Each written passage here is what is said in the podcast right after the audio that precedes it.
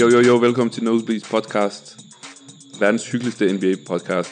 Det her er del 2 med Morten Stig Jensen. Det var fucking fedt. Det var så fedt, at vi blev nødt til at dele det op i to dele.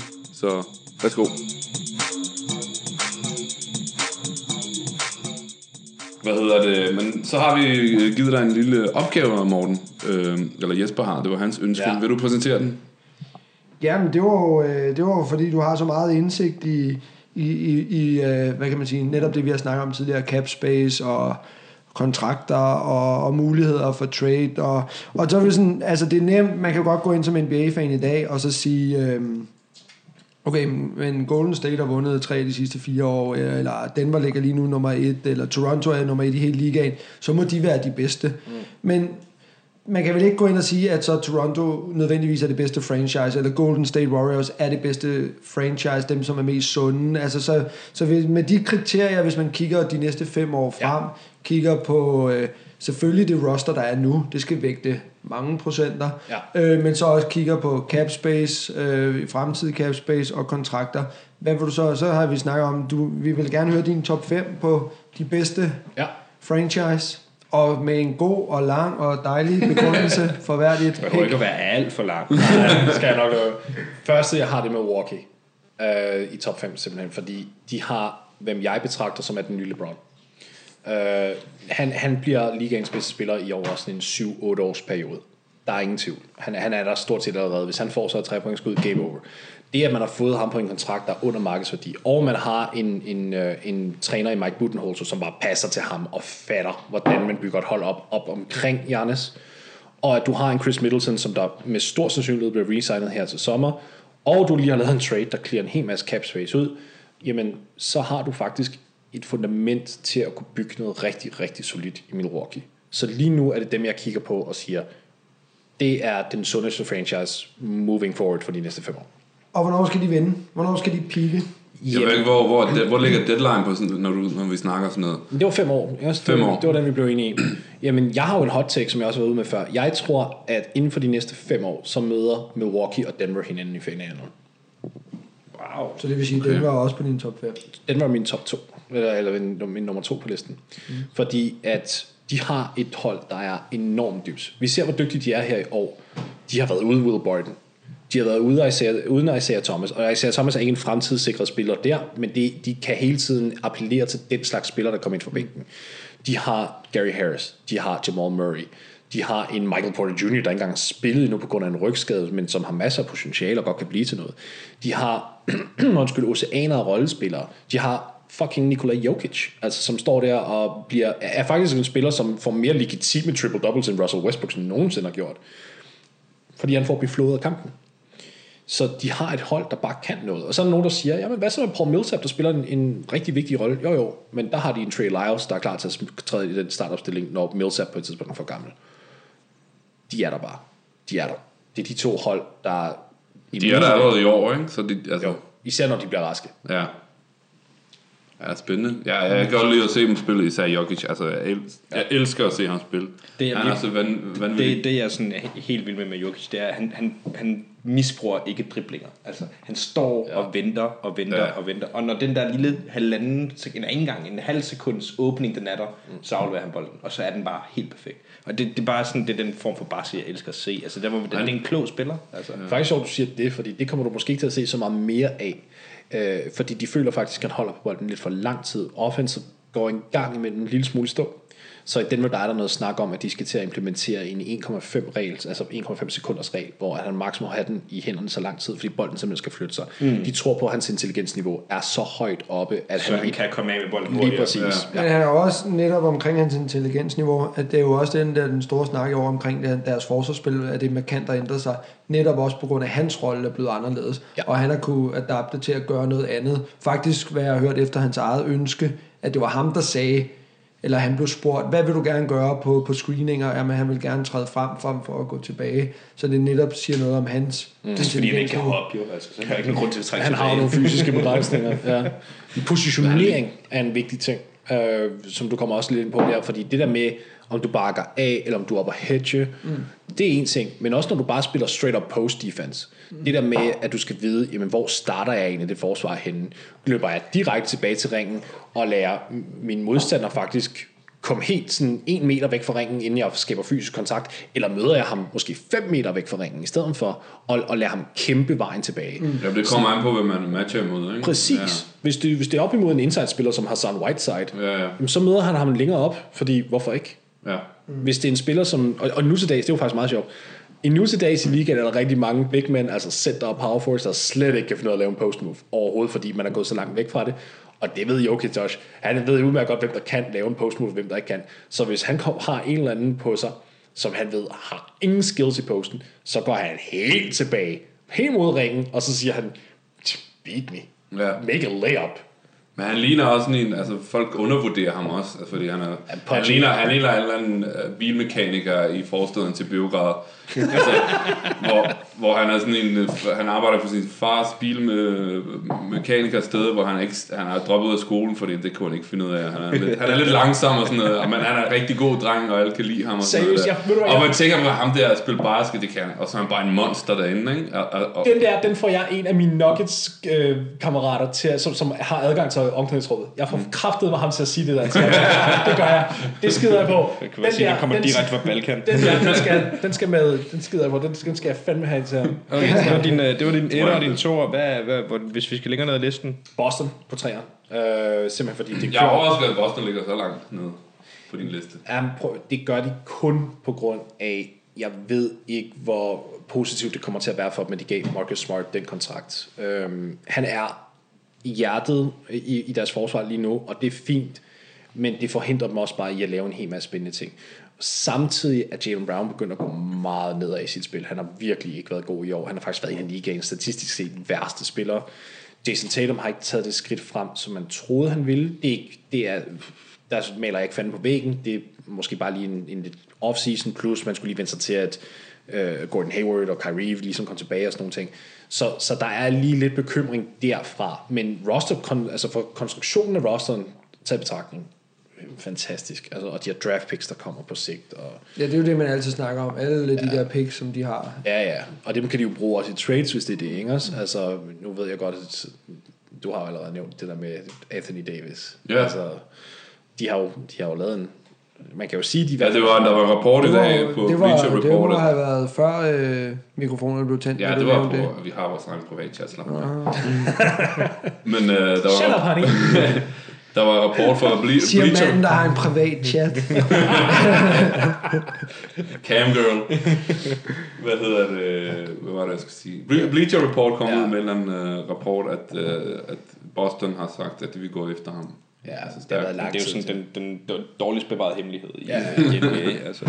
100 procent. Og de, og Men alle vil gå efter Jeg skulle også til at sige, er der ikke 29 franchise, der vil gå efter ham til jo, jo, sommer? det er 100 Der er faktisk 30, fordi Ja, det er Orleans Ja, det er. Orleans. Ja, det er rigtigt. Alle 30 vil. Og Men hvor, hvor, hvor, hvor tror du, han ender hen? Altså, hvor, jeg tror, han bliver. du tror, han bliver i juli? Hvis han dør, så er det døden på deres franchise. Det der, det er som, som- okay, det er jo lidt af et hot take, men det er sgu da det, jeg synes, jeg læser meget over der. At hvis Anthony Davis ryger, så er der intet tilbage Ja, ja, ja. i New Orleans. Nej, men det kommer an på, hvordan de gør. Altså, hvis de trader ham, hvis de får noget igen, ikke? Jo. Det er, jo, det er jo det, der ligesom er hele essensen af det, det er, at de har, altså, hvornår vælger de at lave et Ja, hvornår, hvornår tror du, han bliver, bliver han traded inden sommer? Nej. Jeg tror, at Og jeg har de, lige sagt, at han tror, han bliver. jeg tror, han bliver. Og det gør jeg, fordi sommer. at der er jo noget, der hedder Supermax. Hvor at der får du jo, altså det er jo den, som Stephen Curry også skrev under på. Mm. Den der helt absurd lange kontrakt med Ja. Altså de, de højeste lønforhøjelser, du kan få. Nu er vi tilbage i punkt 1. Ja, vi er, jeg er meget ked af. Men hvis han skriver under på det, altså så den skal, den skal han tilbydes. Han skal have et tilbud i ansigtet, hvor der står et eller andet 185 millioner dollars eller et eller andet. Hvis han så afviser det, så er man ude i en Kawhi-situation. Fordi det var det, Kawhi sagde nej til jo. Ja. Hvor man så siger, nu må vi finde ud af noget andet. Og jeg vil så sige, Pelicans har jo faktisk gjort et rimelig godt job. De har Julius Randle, de har Nikola Mirotic, de har Drew Holiday, som er skiftet over fuld tid til Two-Garden nu, og spiller rigtig godt. Så hvis de får nogle, nogle brækker ind for Davis, mm. ja, så kunne man godt skabe noget interessant. Det, det, altså, rygtet siger Lakers, at, at fordi, også fordi ham og LeBron har den samme agent og så videre, og at de vil måske spille sammen og så videre. Så. Rygter siger mange ting. Ja, ja, ja. Det er derfor, det er derfor vi er her, Morten, for Ja. helvede lidt. Jo, okay, men hvis vi skulle tage rygterne, så skulle Kevin Durant splitte sin tid næste år mellem fire franchises. Det vil jeg gerne se. Ja, det kunne jeg også tænke mig at Okay, lad os se. hurtigt få 4 og 5 på, øh, på den liste. Ja, øh, Philadelphia har jeg som træer. Fordi altså, de har også stadig nogle picks. Så er der sgu da Boston som træer. Ja. Nej, undskyld, fire, det var også det, jeg mente. Ja, mig, der sidder og siger forkert. Ja, Ja, ja men jeg ved det godt. Det går helt galt. Øhm, To, efter to øl, så Efter to øl. Jamen, jeg er billig i byen. Philly som fire. Uh, Embiid siger det sig selv. Den bedste big man siden Shaq. Uh, ærligt talt, når det gør det bedste center for at være helt uh, reelt. Du har Ben Simmons, som jeg tror kan blive til noget, men der er også bare en risikofaktor, fordi Ben Simmons lige nu er fuldstændig mentalt bange for at tage et trepointskud. Mm. Hvis det han skulle... skyder slet ikke. Præcis. Vi havde en Det- kæmpe Vi diskussion. havde en kæmpe diskussion i i vores sidste afsnit, hvor Mathias han blev pissfuld og, og, og tog det meget personligt over Ben Simmons, hvor vi sagde, at han bliver nødt til at skyde. Det behøver han ikke. Han gik helt amok. Ja, det han, han, var, han var tæt på at slå os. Altså, han, han havde ild i øjnene og sådan noget. Okay, men så må han slå mig næste gang, fordi you guys are right. Altså, det, det er sten. Ja, Men det han bliver nødt til at var udvikle sig. Ja. Han er nødt til at udvikle sig som spiller, fordi på et tidspunkt har han vel ikke den eksplosivitet og hurtighed mere. Præcis, det var. Øh, og det er også en snart nærmest en, nej det er ikke helt rigtigt, men det er næsten en trepointsliga, ikke? Og, og Oh, det er det. Det er ansattet. Ja.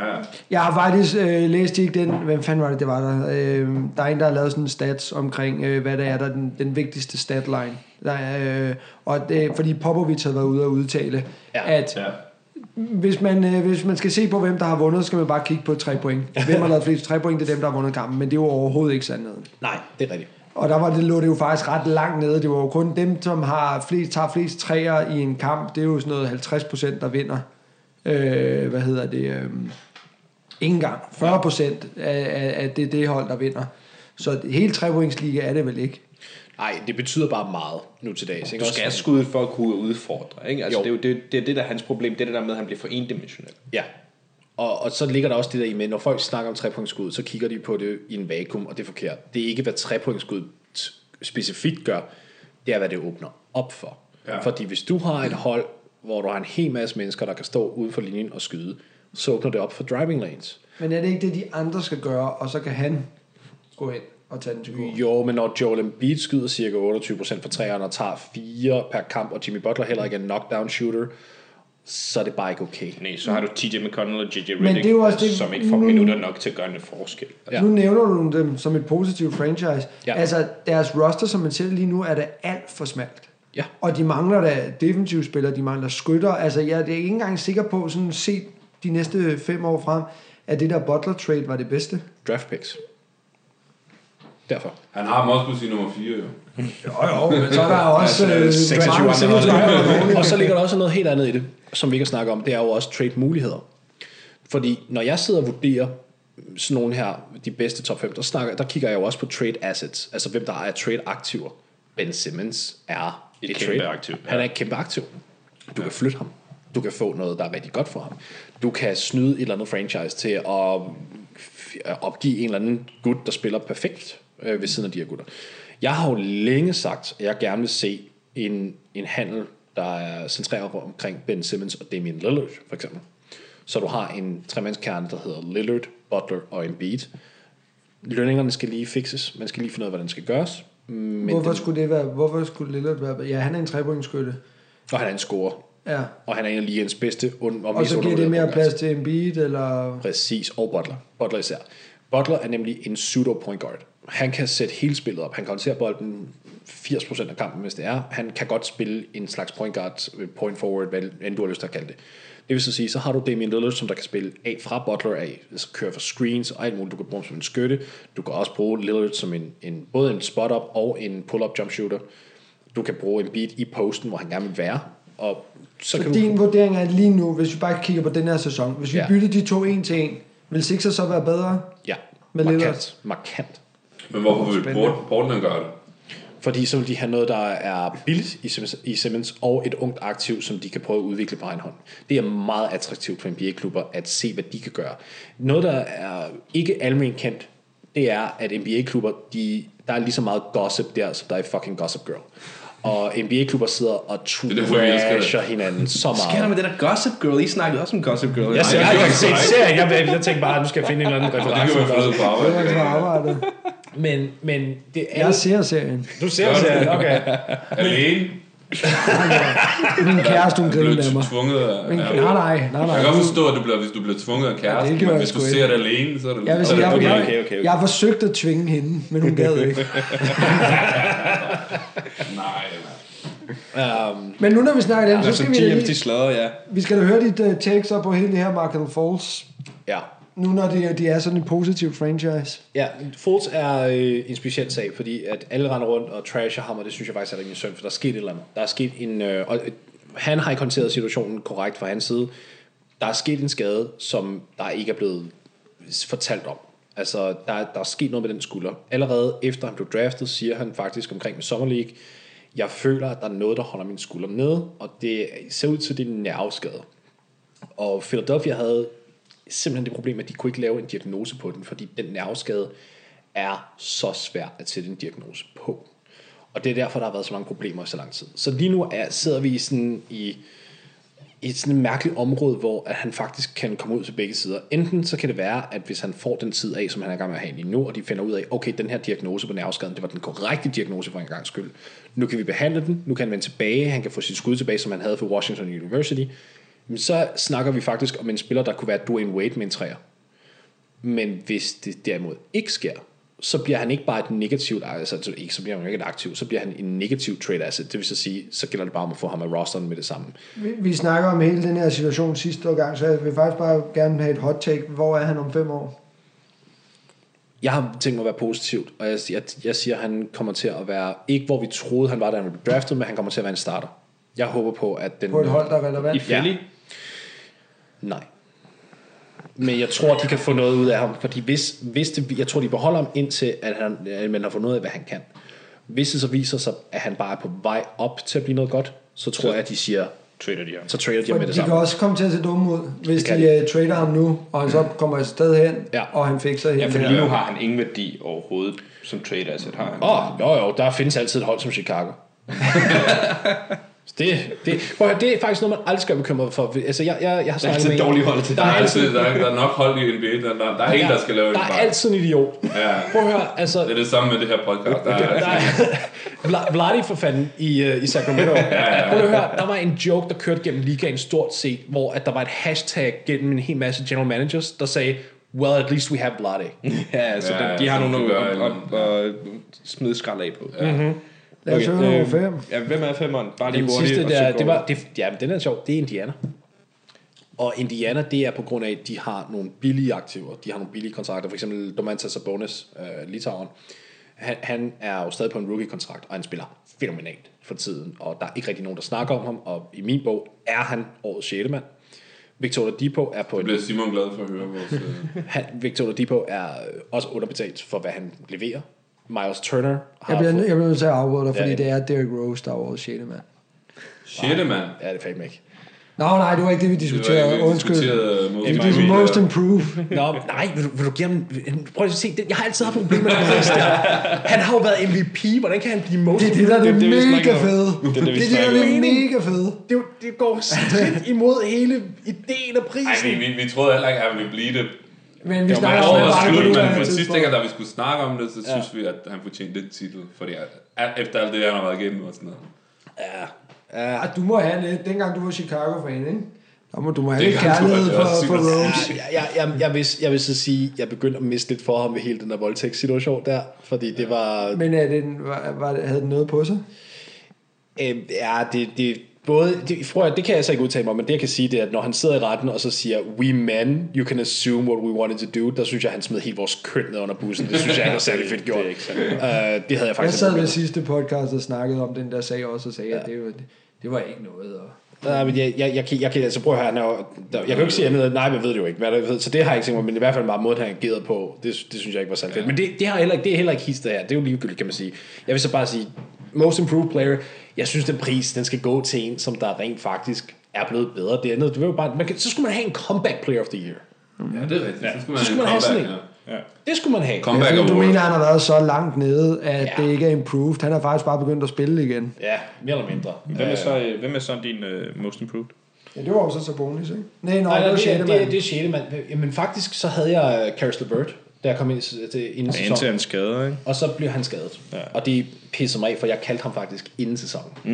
Og jeg Godt var set. Jeg var rigtig glad for det valg, og så gik han ned, og det var bare super ærgerligt. Så lige nu, der, øh, der går jeg med Pascal Siakam fra Toronto. Forstå det. Men han er gået lidt ned her de sidste par gange. Ja, det er vel forventeligt, ikke? Statmæssigt. Ja, fordi det er stadigvæk, fordi jeg har lige traded ham, øh, eller jeg har faktisk lige mistet ham i min fantasy. Mistet sig. Og så har jeg været inde og kigge, hvor meget det er, jeg har, har smidt væk. Ja. Øh, og der lagde jeg bare mærke til statmæssigt, at det var blødt. Ja, Ja, ja. At det var okay, faktisk. Men, men øh, han spiller stadig fremragende. Han, Det er- han Ja, gør men rigtig meget for det hold der. Havde, havde du mere, fordi nu kom jeg til at afbryde dig, havde du mere omkring Indiana? Bare, bare at deres lønningsstruktur er rigtig positiv. De ser ud til at lave rigtig gode handler rent generelt. Tyreek Evans-kontrakten virkede ikke helt, men den er heldigvis så kort, at de kommer stadig, de kan bare slippe den her i år. Ja, han har været godt nok dårlig. Ja, jeg ved heller ikke, hvorfor de brugte så mange penge på Dr. McDermott, men fordi McDermott er en skytte, så giver han mere, end hvad hans kontrakt er værd, og han er flytbar. Så det vil sige, at de har altså en masse aktiver, de kan spille med. Og så er de bare kontinuerligt undervurderet, hvilket hjælper dem på den ene eller den anden måde. Fordi så, når folk kigger på Indiana, så tænker de, ho hum, og så er de inden for en fucking dogfight, som de så taber i fjerde kvartal, fordi oh, they're good. Ja. Men Nu, nu bliver du af mine to venner her kaldt for guru, og så sidder jeg og smiler der i starten, fordi jeg havde også lige skrevet fem navne ned, og oh, nej. var på Box, Celtics og Denver. Åh oh, nej. Så nu skal jeg bare lige høre, hvor Ja, de sidste to, hvor vi Kom bare med det. Endelig, endelig. Jeg, jeg har jo fordi stadig også taget betragtning af, hvor vi er nu, så har jeg jo Golden State også. Ja. Ja. Som et sundt franchise. Ja. Fordi at jeg regner jo 100% med, at de vinder i år, og de er stadig også måske også favoritter til at tage det næste år. Så vil jeg sige, så er det da et Ja. ja. sundt franchise de næste fem år. Øh, og så kan jeg også nævne det andet, så har jeg faktisk også Lakers. Åh, oh, den er interessant. Den er Ja. interessant, ja. Men hvad er dit take på det? Altså jeg har Lakers netop, fordi vi snakker, okay, de har LeBron, han er god ja. i år, to Er han år endnu. Ja. Og så netop også, fordi man tænker, okay, næste år kommer der en til. Ja, og øh, det er der, hvor jeg ikke er så sikker. At der kommer en til. Det er jeg ikke sikker På grund af LeBron eller Ja. Fordi der er mange, der, der har været de der rygter, og, Ja, hvad og der han? er Kevin. Durant har udtalt det der med, at, Ja. Der er ingen, der han er, at det toxic environment Og det, er, det er der sandhed i, kan jeg fortælle. Jamen, det vi er, også der har været rygter om det før, ikke? og der er mange, der siger det. Nå, nej, jeg kan, jeg kan bekræfte, okay. og der er sandhed i du har det. snakket med ham. Jeg har, snakket, jeg har snakket med andre, som der har... J.R. Smith. Ja. Nej, men jeg har, jeg har snakket med de mennesker, som er inde i den situation også, og øh, det, det er sandt, fordi det, der sker, det er, folk elsker ideen om LeBron, Ja. men realiteten er noget helt andet. Kyrie Irving var helt op at køre, da, da LeBron skrev tilbage med Cleveland i 14, og altså kan vi jo se tvangs Ja, ja, trade til Boston og sådan noget. Det er ikke, det, det er ikke ualmindeligt. Det er, ideen om LeBron er langt bedre end Men er det, er det, hans, det så godt? er det hans skyld, eller er det bare den, altså den cirkus, han bringer? Det, altså, er det hans skyld? Er det ham, der er besværlig at arbejde med? På en måde ja, og på en måde nej. LeBron har en idé i hovedet om, at ting skal være på en bestemt måde, men det har han kun, han måde. tager, ja, men problemet er, at han tager så et nyt standpunkt kort efter. Okay. LeBron er en meget flyvsk person, så du har ikke den der, alle kigger på LeBron og så siger, åh, han er en, han er en leder, og det, det er han faktisk ikke til den grad. Altså, det, det er sådan, og det er også derfor, jeg faktisk er den der type, som der fastholder, at Jordan for eksempel er bedre end LeBron. Fordi at du bliver også nødt til at tage med i, hvordan du egentlig kører dit franchise, og hvordan du som stjernespiller agerer. LeBron har ikke den der forståelse for, hvornår skal jeg holde lidt tilbage. Hvornår skal jeg egentlig begynde at lade være med at tænke på mine egne interessefelter. Det er ikke fordi, han er egoistisk. Det er han faktisk ikke. Han er meget uselvisk, men han kan bare ikke forstå, hvorfor at han ikke kan gøre visse ting altid. Og hvorfor at et franchise ikke lige lytter til ham. Han er meget hurtig til at slippe Ja, det skal alliancer. være, det er som om, det skal være ham, der er chefen på hele holdet. Altså, der er- man kan se det også på de trænere, han har haft. Der har altid været nogle rookies-træner, nogen, der ikke har haft meget, meget erfaring. Som han kan styre. Som han kan styre, så det er ham, der er ligesom chefen. Ikke? Men hvorfor- han vil aldrig kunne fungere under Popovic eller nogen af de, Nej, det tror jeg de ikke. store. Men hvorfor fungerede det så, så altså, i Miami, som det gjorde? Altså, hvad var det, der gjorde, at, at det kunne fungere, hvis han er den person, han er? Stjernekvaliteten. Fordi der var nogle spillere omkring ham, som simpelthen havde kvalitet nok til, at de kunne... de, de, de out-talented alle, alle andre, vil jeg sige. Altså, det var simpelthen Okay, der, hvor de kom. bedre, ja. De var simpelthen bedre. Altså, han kunne jo heller ikke med Spo til at starte med. Mm. Der er jo det der famøse klip, hvor han bare giver Spo en ordentlig skulder, og Spo mister jo sit Det giver en rookie-træner, ikke? Som, mm. Ja, ja, jo, det, jeg skulle egentlig ikke huske, om han var Men han var, han var meget ung, han var Ja. lige startet, altså. Og det år, der gik de jo også op, der, eller der gik han jo op og spurgte Pat Riley, sådan, har du, har du ikke lyst til at træne igen? Ja. Har du ikke lyst til at Ja, træne igen? Bare sådan, vi gav noget totalt totalt. Men, men det virkede derfor også, fordi han spillede med sin homeboy jo. Mm. Altså, ham og, ham og D-Wade er jo bare virkelig tight. Sindssyg romance, de havde her. Ja, er du gal. Og, og så virkede det bare fordi, at, at det, og Bosch var med, de alle sammen var fra 2003-draften, så de kendte hinanden på en anden måde. Okay. Og det det, tror det, jeg- det dynamikken omkring dem, Ja. som, der, som der fik det til Men at den sande MVP, forstår mig ret, når jeg siger det her, det, det siger lidt i overført betydning, det var Mike Miller. Det er Mike, rigtigt, ja. ja, Mike Miller var den ultimative holdkammerat. Han var den der totalt uselviske satan, som bare vil komme ind og så sige, "Bror, jeg er tilfreds med tre skud, og jeg er tilfreds med 17, hvis det er det, der skal være. Og jeg, jeg snakker med alle sammen individuelt. Jeg er villig til at tilpasse min personlighed til jer. Han er bare sådan fantastisk. Men er det det, som Lakers så skal gå efter at få til klubben, i stedet for at lede efter en stjerne? I, det vil i hvert fald være noget af det, men spørgsmålet er, om den spiller findes længere.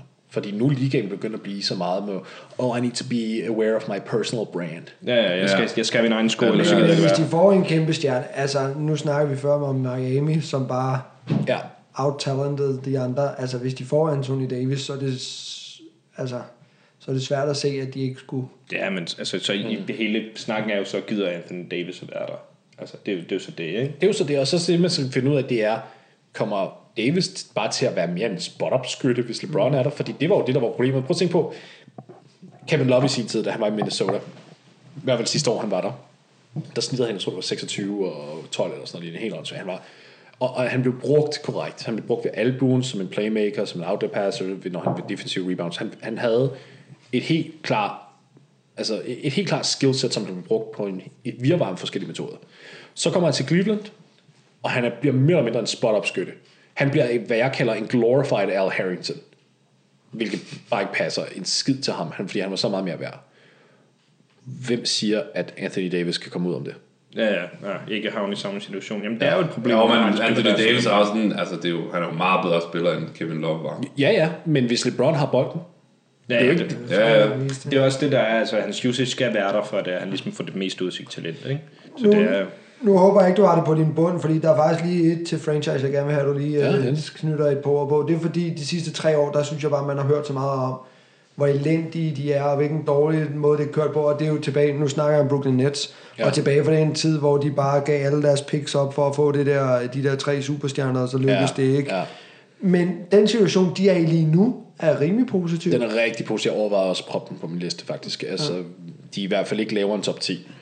Uh, Hvad har de gjort? Har de, de har vel ikke fyret deres GM eller noget? Jo, det gjorde de i hvert fald. Gjorde de det? det var Billy King, der stod for den. Ja, okay. og, og nu har de Sean Marks, som var øh, tidligere øh, front office guy i San Antonio, Okay. som har gjort det fortræffeligt, og han flyver så meget under den radar. Okay. Fordi han har lavet alle de der små value moves. For eksempel, da, da Lakers i 2016 gik ud og skrev med Timothy Moskov og Luol Dangers, hvor de gav Timothy Moskov 64 millioner, Dang 72. Ja, ja. Altså, de, ondt i kroppen bare ja. at tænke på det. de kontrakter var så åndssvage, og så sidder Sean Marks og siger, "Men prøv at høre, det er jo fantastisk, fordi de vil jo gerne have cap space. Ja. Og de vil gerne ud af de kontrakter, så han ringer mig op og siger, han, jeg, jeg vil godt tage Timothy Moskov af jeres hænder, det koster jer D'Angelo Russell. Nå, jamen okay, det gør vi. Så de der små moves der, det er sådan, fordi de, jo- det er jo pisseklogt, så får du en, nu, nu var I, altså Russell ikke, har ikke været så god, som man håbede på, at han ville blive, men den slags gamble koster dem stort set ingenting. De tager bare nogle døde penge på, som de vil have på kappen alligevel. De, han fik et first round draft pick og et second round draft pick på at påtage sig kontrakten af DeMar Carroll. Her i sommer tog han Kenneth Reed og noget andet pis for Denver og fik et first round draft pick også. Han, han er pissedygtig. Og Men, men, Er stadig du var med russiske ejer, der... jeg tror, han prøver at komme ud af det. Okay. Sådan der. men der er også ham der, hvad hedder han, øh, Dr. Doolittle. Spencer Dinwiddie Spencer der. Den, Nå, det er nu egentlig, ja. Nå, men han er sgu også en, en, en jeg ved ikke, at det, om det er mere held end forstand, men, men altså, han er da blomstret fra nærmest at være på vej ud af ligaen til, øh, Han var et godt fund. Ja. Han var et godt fund. Uh, Men nu koster han den jo også. ja, men til gengæld var det en fin kontrakt. Ja, Tre de har år, lige 39, skrevet, ikke? Ja. Eller 39 millioner over Ja, tre over år. 39, ja. Tror jeg, Deromkring, ja. Det er helt fint. Det er 13 millioner om året, især i det her nye økonomiske klima. Det er fint. Mm. Og så plus, fordi du holder løn så lav, så er han et trade act, altså aktiv. Det, Ja. det er det der med, så længe du bare er i stand til at skrive kontrakter med spillere, som der er flytbare, og hvis det er god værdi, så betyder det ikke... Så, så alle folk kigger altid på en signing eller en trade, og så kigger de på, nu, nu, nu. Man skal kigge længere frem. De, de, altså for eksempel Blake Griffin i, øh, i Clippers, da de skrev under med ham, de havde ikke lyst til at beholde Blake. De skrev under med ham for at trade ham senere. Hvor de så fik Tobias Harris og nogle draft picks og alt muligt. Ja, op i. Det er en uh, langsigt game, altså det, man Det skal er tænke mange, mange træk frem, ligesom sådan en Og det, er også, og det er også med i det her, ja. hvem der kan finde ud af at gøre det. Men det er jo også der, at, at for eksempel sådan, den der John Wall-kontrakt er fuldstændig altså åndssvag, ikke? Altså, at man laver 170 millioner over fire år. den, ja, og lave den bagtung, ikke? Så han bliver dyrere jo længere tid af... Og det gør de fleste kontrakter dog. Gør de det? Ja, det gør Men de. også, også så markant, som han sagde. Ja, Fordi det, den, ryger, den ryger fra 15 i år, ikke? Til, Nå, det, nå, det, det var fordi, det var en forlængelse. Kontrakten var ikke sat op på den måde. Det, Okay. det er en forlængelse, der træder i kraft, hvor han kommer til at tjene 42,5 millioner dollars i snit over fire år. ja, så, så tager vi lige øh, din, øh, din bund 5 Ja. på franchises. hvem er, hvem er den, det værste franchise set den næste 5 år frem? Washington. Washington, Washington, Washington. Lønningerne er efter op. Ernie Grunfeld er stadigvæk general manager. Der er ikke rigtig noget, der hænger sammen. Jeg vil så sige, det er jo hurtigt, man kan flippe den, ikke også? Fordi hvis man så lige pludselig trader Bradley Beal, trader Otto Porter, øh, og, og, hvad hedder det, øh, måske endda, måske endda for en eller anden sucker til at tage John Walls kontrakt. Jeg tvivler, men det er NBA. Altså, hashtag Lottie still there. um, så kunne man lige pludselig flippe den op, og så kunne det måske endda være en af de mest lovende franchises senere hen. Især hvis man Det tror du ikke på. Men det tror jeg bare ikke sker. de har. Det tror jeg ikke sker. Altså, jeg, tror, jeg tror simpelthen ikke på, at de kan, kan rykke i hvert fald Walls kontrakt, og det er bare sådan et handicap. Altså, det er, hvad man kalder en albatross kontrakt. Den, er, den fylder bare hele lortet. 42,5 millioner dollars per år. Ja, hvis man har 101 millioner. Ja, og det, år. det Men- kommer så til at stige en lille smule. Der er mange nye år i dag. Men hvor, Sindssygt. hvorfor vil man, altså, nu spørger jeg lidt dumt, fordi inderst inde ved jeg det måske godt, men hvorfor er det, man vil af med ham? Fordi, altså, han har jo stadig værdi. Altså, det, han gik amok her i weekenden, mm. og altså, ikke i byen, men øh, det gør han også. også. Det gør han også. Men, men på banen, altså han har jo, han kan jo tilføre øh, Ja. ja. et hold, altså han, han er vel stadig clutch og kan vinde kampe, og Well, det er der, hvor problemet ligger. Fordi hvis jeg, hvis jeg for eksempel spørger dig om, hvad, hvad, hvad, hvordan vil du beskrive John Wall sådan fysisk? Vil du så sige, at han var atletisk? ja, det vil jeg nok sige. Okay, du vil også nok sige, at han var rigtig hurtig, ikke? Altså sådan generelt, ikke bare med at hoppe, ikke bare springkraften, han kan også løbe hurtigt, og han kan skifte retning. Ja, sådan Ja. ja. Ball, jeg er typisk ballhandler, Ja. ja. sådan er god scorer. Han er den spiller i ligaen, der løber langsomst, mm. statistisk set. Ja. Han er doven. Han er meget Han kunne godt, hvis han ville, men han er bare doven. John Wall, jeg har sagt det her i de sidste fem år, tror jeg. John Wall har et, et topniveau, der kunne være top 3 spiller. Ikke top 3 point guard, top 3 spiller i ligaen. Okay. Så dygtig er han, men han arbejder ikke. Han, han har tjekket sig selv ud lidt, og nu er han begyndt at blive ældre, så det vil så sige, at det vi får fra Wall er også sådan en lidt choppy version, som der sådan ikke rigtig er engageret længere, og han har fået sin kontrakt nu, 170 millioner. På trods af, at han påstår, at franchise... Men der kommer vi tilbage Ja, ikke til det der med, respekt, at snakke med kulturen og, og omkring klubben ja. og sådan noget. Altså, det har vel også meget med det at gøre. Der er ikke nogen, ja. der kan sige til ham, tag lige nu sammen med din fucking idiot. Præcis. Altså ja. Bradley Beal her for nylig blev citeret, så han sagde, you know what, I've been used to this shit for seven years. Han Ja, har været i ligaen i syv år, fordi han har været i Wizards i syv år. Ja. Bradley Beal er nok deres bedste trade-aktiv. Og jeg vil, jeg vil personligt sige til Washington, hvis jeg havde muligheden, at det er ham, I skal beholde, og så skal I bygge op omkring det. Men så er det der, man skulle beholde en spiller som Kelly Oubre, som har noget potentiale, som man kunne beholde. Men det, at de ikke gør det, det er jo nok bare en start til, at man så siger, nu prøver vi at catch Men nu har Wall også sagt, at øh, nu, nu tager han sig sammen, fordi Kelly Oubre ikke er der, fordi han så så godt ud, at han nu kan koncentrere sig. Kan du, kan du pege på, hvor det er gået galt? Fordi øh, altså, jeg tænker på Det sådan, gik galt, da de signede med Ian Mahinmi.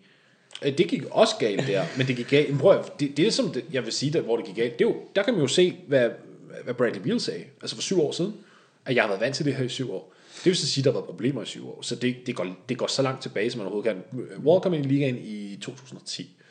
Ja, man kan ikke huske Washington. Jeg kan ikke huske, at, hvornår der ikke har været problemer. Nej, de er meget ligesom Chicago i den forstand, ja. med at der er simpelthen så mange kemiproblemer, og der er drama, og, og det ene og det andet. Men, men modsat Chicago har de bare en så clogged cap, at de bare ikke kan gøre noget. De skal, de skal ud i noget, man kalder et fire sale, hvor at alt, altså everything is going Garageudsalg, ja, fuldstændig. Ja. Alt skal væk. Altså, ding, ding, ding, ding, ding, billig, billig, billig, ud, ud, ud. Ja. Bare drafts for det hele. Ja, men ved du hvad, det, jeg, vil, jeg vil våge påstå, hvis John Wall han bliver flyttet, ikke også? Så mindre du får en Vladdy deal, altså hvor at der er en eller anden, der grotesk overbetaler for ham, så skal du af med draft I picks for at said få no ham. to better deal. Ja, det er I want Marvin Bagley over Luka Doncic.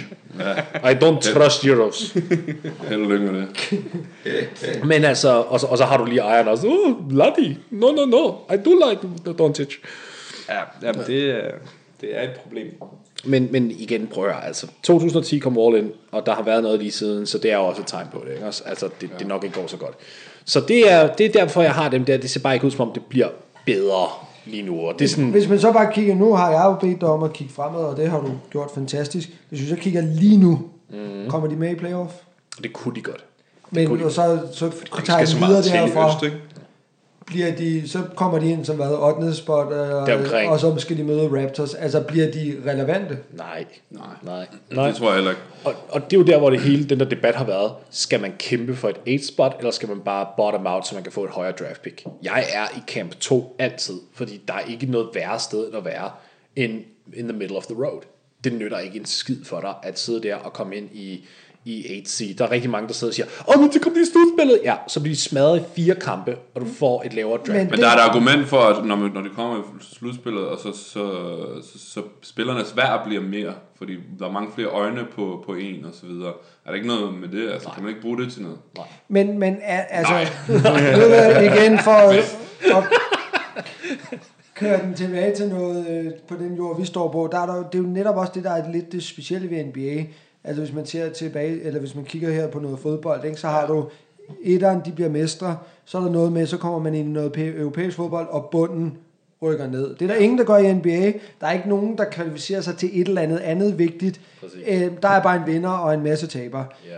Hvis vi så tager den trøje, jeg på Minnesota sidste år, jeg er sikker på, at øh, havde man ikke fået skader og dit og datten, så var man ikke blevet nummer 8, så var man kommet meget, meget højere op. Helt enig. Nu bliver de nummer 8, og der var kæmpe jubel den der sidste kamp mod Denver. Det var, øj, hvor var det spændende, og nu kommer vi i øh, playoff for første gang i 13 år og taber 4-0 til Houston Rockets, og så er det jo bare et eller andet sted pisse ligegyldigt. Vandt de ikke en kamp? Blev det 4-1? 4-1. 4-1, undskyld, 4-1. Øhm, altså, og så er det bare, øh, hvad hedder det, øhm, er der ingen, er der ikke en eller anden økonomisk præmie, er der intet gevinst ved at blive nummer 8 frem for nummer 9? Ikke ud over de der playoff-indtægter, der kommer fra kampen. That's it. Men jeg vil så sige lige... Med rettighedspenge, er der ikke nogen rettighedspenge, når, du, når kampen bliver vist flere steder? Jo, altså det er jo, det er jo så det, men det går ind under den collective bargaining agreement. Okay. Øh, så så det, det er bare ligesom noget, der er der. Men jeg vil så sige lige præcis i Som du bruger på en sprite-maskine i omklædningsrummet. Hvad siger du? Som du kan bruge på en sprite-maskine i omklædningsrummet. Ja, ja, men, Nå, men nu ved jeg godt, hvad du siger. Det var vigtigt at få slettet den der plet Ja. med 13 år. ja, det var noget psykisk. Det var noget psykisk for fanbasen. Det er noget helt andet med Minnesota der. De havde brug for det der desperat vis. Der var ikke andet at gøre. Det, det, der har været så mange falske håb igennem tiden. De havde bare brug for det. Mm. Så lige der, der vil jeg godt lave en undtagelse. Men generelt, hvis Minnesota bliver ved med at finde sig selv i sådan 8, 8, 8, 8, det lykkes ikke. Det er jo ligesom det problem, Atlanta lå i for lang tid siden, hvor de også bare hele tiden var det her med Joe Johnson i sin tid. Middelhold, middelhold, middelhold, middelhold. Men hvad for folk, altså jeg, synes, jeg tænker allerede, uden at, at man skal overdramatisere noget eller noget, men allerede efter 20 kampe, så burde man have en eller anden øh, vurdering af, okay, hvor det er, det bærer hen af det her. Mm. Altså, det, jeg tænker, der, er bare, der må være så mange franchise, som ret tidligt i sæsonen ikke har noget at spille for. Men eller, du kan jo du kan ikke altid, altså bare fordi du kommer ind som nummer 8, så er der stadig en chance, at du kan stadig vinde over nummer 1 holdet, Ja. ja. hvis, du, hvis du rammer dagen rigtigt og kan vinde nogle kampe. Altså du kan ikke bare sige, at Ja, ja, den der 8, i- 8. plads er ligegyldigt, ikke? I vest er det jo en helt anden sag. Ja, Altså, ja, ja, i- ja, Der kan alle vinde over alle. Lige præcis, og særligt hvis for eksempel Denver ender etter, og Lakers ender, øh, ender otter, ikke? Altså, så er der jo rent faktisk noget at snakke om, ikke? Altså, så, så det er jo fordi, at Øst er... på den måde, som det er. Lige ja, præcis. West er noget andet. Der er noget mere prestige i det. Men jeg vil ja. så sige så meget. Statistisk set, så sandsynligheden for, at du går ind og smadrer et first seed, hvis du er nummer 8, er simpelthen så lav. Og det ved general managers også. Det ved klubberne godt. Så de sidder der og siger, hvad er mest værd? Skal vi rent faktisk gå op imod de her astronomiske odds, som vi stort set ikke har, altså på, som vi ikke har på vores side, for at slå et number, number one seed, eller skal vi lige tabe de her sidste 15 kampe af sæsonen, så vi måske har, hvad ved jeg, 5% chance for at vinde det første pick. Det er bare sådan en swing. Og der er nogle klubber, og jeg siger også respekt til dem, der er nogle klubber, der siger, prøv, jeg har så meget tiltro til, til, mit, til mit hold, at jeg rent faktisk, at vi går ud og siger, at vi, vi laver en trade. for at gøre holdet bedre. Og vi er aktivt gået og laver en trade for at gøre holdet bedre, og så laver vi et playoff push. Det kan jeg sgu også respektere. Det skal bare være den rigtige fucking move. Det skal ikke være sådan noget med, at du går ud og så laver en eller anden desperationstrade for at komme i, for, i playoffs, som du godt ved kommer til at handicappe dig på lang sigt. Man kan jo se, at for eksempel Miami, som er sådan et franchise, der notorisk aldrig tænker. Altså, de vil bare ikke tænke. Ja, Dem har du nu på næste liste. dem har jeg på min liste. På din bund. På min Ja, bundliste. jeg har jo klaret toppen, så det kan gå. Okay, jamen øh, så lad os komme videre i den liste. ja, jamen, min, min nummer to, det er Charlotte, fordi de er faktisk i samme situation. Um, og den, den synes jeg faktisk er rigtig uheldig, fordi Kemba Walker er nice. Og koster ingenting. Ikke lige nu, i hvert fald. Det er lidt den samme situation. Det var så ikke på grund af skader, men han sad i den der Steph Curry-situation, hvor han, han får så 12 millioner årligt, og der fuckede Charlotte op. Fordi Fordi har spildt deres cap space på alt. fuldstændig. De gik ud og sagde, Nicholas Batum, her du får 25-27 millioner. Øh, Bismack Bjombo, som de har traded sig til tilbage, som du skrev under med Magic. Ja, værsgo, 17 millioner bliver du betalt. Cody's fucking seller, værsgo. Øh, Michael Er han i Kidd, familie med Donovan Mitchell? De har været sammen med Nej, mellemnavn. Hvad hedder det? Ah, det er sjovt. Ja, ha. Jeg skal lige sige til folk, der ikke ved det, der hvor han hader mig. Det Jeg tror folk, der lytter til Jeg det her, lige, jeg skulle lige fange det, altså. Det var bare... Nå, ja, okay, det var sjovt. øhm, men det er bare, det er en, det, den, den cap er simpelthen mere clogged end, end Washington, men kemien der er en lille smule bedre. Men jeg bliver ked af det på samme måde, som jeg kan høre, du bliver ked af det også, fordi at jeg er også virkelig, virkelig glad for Kemba Walker. Mm. Altså, og det, det er ærgerligt, hvis han bare spilder sin tid der. Altså, Og det gør han. Altså, det er åbenlyst. Hvad var det, der For alle. foregik sidste år, hvor det var, det kom ud, at øh, var det Jordan havde været ude og sige, at Nå, alle er til salg, og Walker er specielt Nej, til nej, salg. Walker var nemlig specielt ikke til salg. Walker var den eneste, han mere eller mindre sagde nej til. Og det så han så sagde, det var, hvis jeg skal sende Var det ikke ude inden, at Jo. han først var ude og sige, at Kemba Walker var til salg? Nej, ikke, nej, ikke Walker, men, men alle andre. Altså, det er rigtigt nok det, du sagde med, at alle andre var til salg. Men det han sagde, det var, hvis jeg skulle bare overveje at trade Kemba Walker, så skal han all-star på tur. Og Mike har gjort det, at han har udvist kæmpe kærlighed til, til Kemba, til sådan en grad, at jeg faktisk forudser, at Kemba bliver Charlotte her til sommer, til trods for, at han er en free agent. Jeg tror, han ender med at sige, prøv lige at høre, jeg er faktisk den bedste Charlotte Hornet, der nogensinde har været. Fordi altså bare på grund af, hvor lang tid han har været der, og det ene og det andet, han har ikke meget tæt kendskab til klubben, og fans elsker ham og alt det her. Larry Johnson. Jamen, jamen Larry Johnson og Lonzo Moore, der har været nogle fantastiske numre, men de var der ikke så lang tid. Nå, okay, ja. Og den Kemba har været der så lang tid nu, at han har skabt en connection med den her fanbase, og jeg tror, han forstår, prøv at høre, jeg kommer ikke hen og vinder et mesterskab et eller andet sted. Så det, som han nu måske resonerer med sig selv, det er, så lad mig blive Mr. Charlotte Hornets basketball, fordi så kan jeg få... Men de gider der- man det? Altså, vi taler Charlotte for helvede. Altså, Hvorfor det er jo ikke? ikke særlig stor marked, det er jo ikke sådan... Det er stort nok marked, til du kan tjene penge bagefter. Ind og sige, jeg har været kæmpe Knicks-legende eller et eller andet, ikke? Nå, det, du kan Eller stadig tjene penge på det. Du kan tjene penge på det. Så bliver du Mr. Charlotte, så kan du tænke på en ting. Så når du så er færdig med, med at spille bold, så er der en eller anden fucking car dealership eller sådan noget, der siger, hey, prøv at. Nej, nej, nej, nej, men altså... Prøv, Jeg forstår godt, hvad du mener, men det, vi er stadig ude i Charlotte i, Ja, ja. Carolina der, ikke? Jo, men prøv at, det, hey, North Det er Carolina, der har du også North, der har du, altså collegeholdet North Carolina, du har også Duke University. Så det er en basketball-stat, du kan tjene mm. masser der. Der er ikke nogen der. Det handler bare om, og jeg vil så også sige, at efter de slettede hele det der forfærdelige Bobcats-lort, så begyndte det altså også at gå opad. Ja, ja. Altså, så, men, men det er bare franchise nummer to, jeg har på bunden der, fordi det, det, altså, den cap-situation, de har der med lønningerne, det er bare ikke godt. Og så det, der bekymrer mig virkelig meget, det er Malik Monk. Jeg troede, at det ville være sådan en spiller, der kom ind med det samme, og virkelig bare gav den, gav den altså spade. Øh, Det har været en langsom start på NBA-karrieren, og det kan godt være, at han ikke bliver lige så Var god det som Monk, der fik den der Han losing fik af. Ja, af Michael Ja. Jordan? Ja, det var Hvor sjovt. var den spil, eller den mand, jeg mindst vil have sådan en slap af der, næst efter Davor selvfølgelig. til gengæld kan jeg godt lide Miles Bridges, så det må jeg give dem. Men det Hvad kan de gøre? fire sale. Uh, og så simpelthen bare håbe på, at Kemba Walker bliver, og så de må på en eller anden måde finde ud af noget andet. Jeg, jeg, Hvordan skal de sælge det øh, projekt til ham? Altså, hvad skal de sige til ham? her, de gør sådan, her, sådan, er de, her er langt flere penge, end alle andre kan give dig. Ja, okay. Og det vil jo altid være, når du har Og så det du der en spiller, aftermath, altså. du snakkede om. Og aftermathen, ja, lige Du kan blive uh, ESPN North Carolina kommentator. Ja, det, det er jo ikke engang løgn. Det Få er, gratis bil i ja, lokale.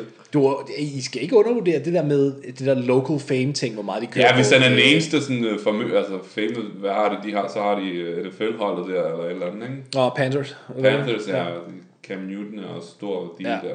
Men hvis du er den eneste celebrity i hele staten, så, så er der måske penge i det. Det du også skal huske på, det er, Jordan er der. Jordan har stadig den der worldwide status. Så, og han, vil, han har et tæt forhold med Kemba, så Kemba ved også godt, hvis han bliver, og han stadig associeres med Michael, og han kan få en rolle inden for organisationen og sådan noget. Ja. Dude, det er ja han tænker måske langsigtet. set, set up for life, altså. Ja. Så, så vi har Washington, der bare skal eksplodere det hele. Ja. Så i din snak om dit tidligere yndlingshold, Bulls, der, havde vi, der var nogen på ledelsesgangen, der skulle fyres. Det må jeg som nummer tre her. Og de er så nummer tre, okay. Ja. Men dem har vi næsten snakket om. Ja. Har du mere til dem? Ja, ikke, ikke andet end det er faktisk derfor, jeg har dem. Det er ledelsesgangen. Som ja. Jeg sagde, rosteren synes jeg egentlig er fint nok. Lønningsstrukturerne ser fint ud. Du kan komme af med Jabari Parker her til sommer. Det er ikke det, der er problemet. Problemet er, at du har den her kæphest i form af ledelsen, der bare holder dig fra at være god. Jeg, har, jeg, går, jeg tror på, for eksempel selv hvis Chicago vinder first, first pick her til sommer, selv hvis, og hvis de får Zion Williamson for Duke, eller end de ender med at blive nummer et der, på en eller anden måde, så kommer garbage pack til at fucked up. Og fordi man bare er så sikker på det, Fedt, du har så meget tiltro til. Jamen, det, det er der ingen, der har. Det er det, der, altså, der er ingen tillid tilbage til dem overhovedet. Og det i sig selv er det, der er så hindrende.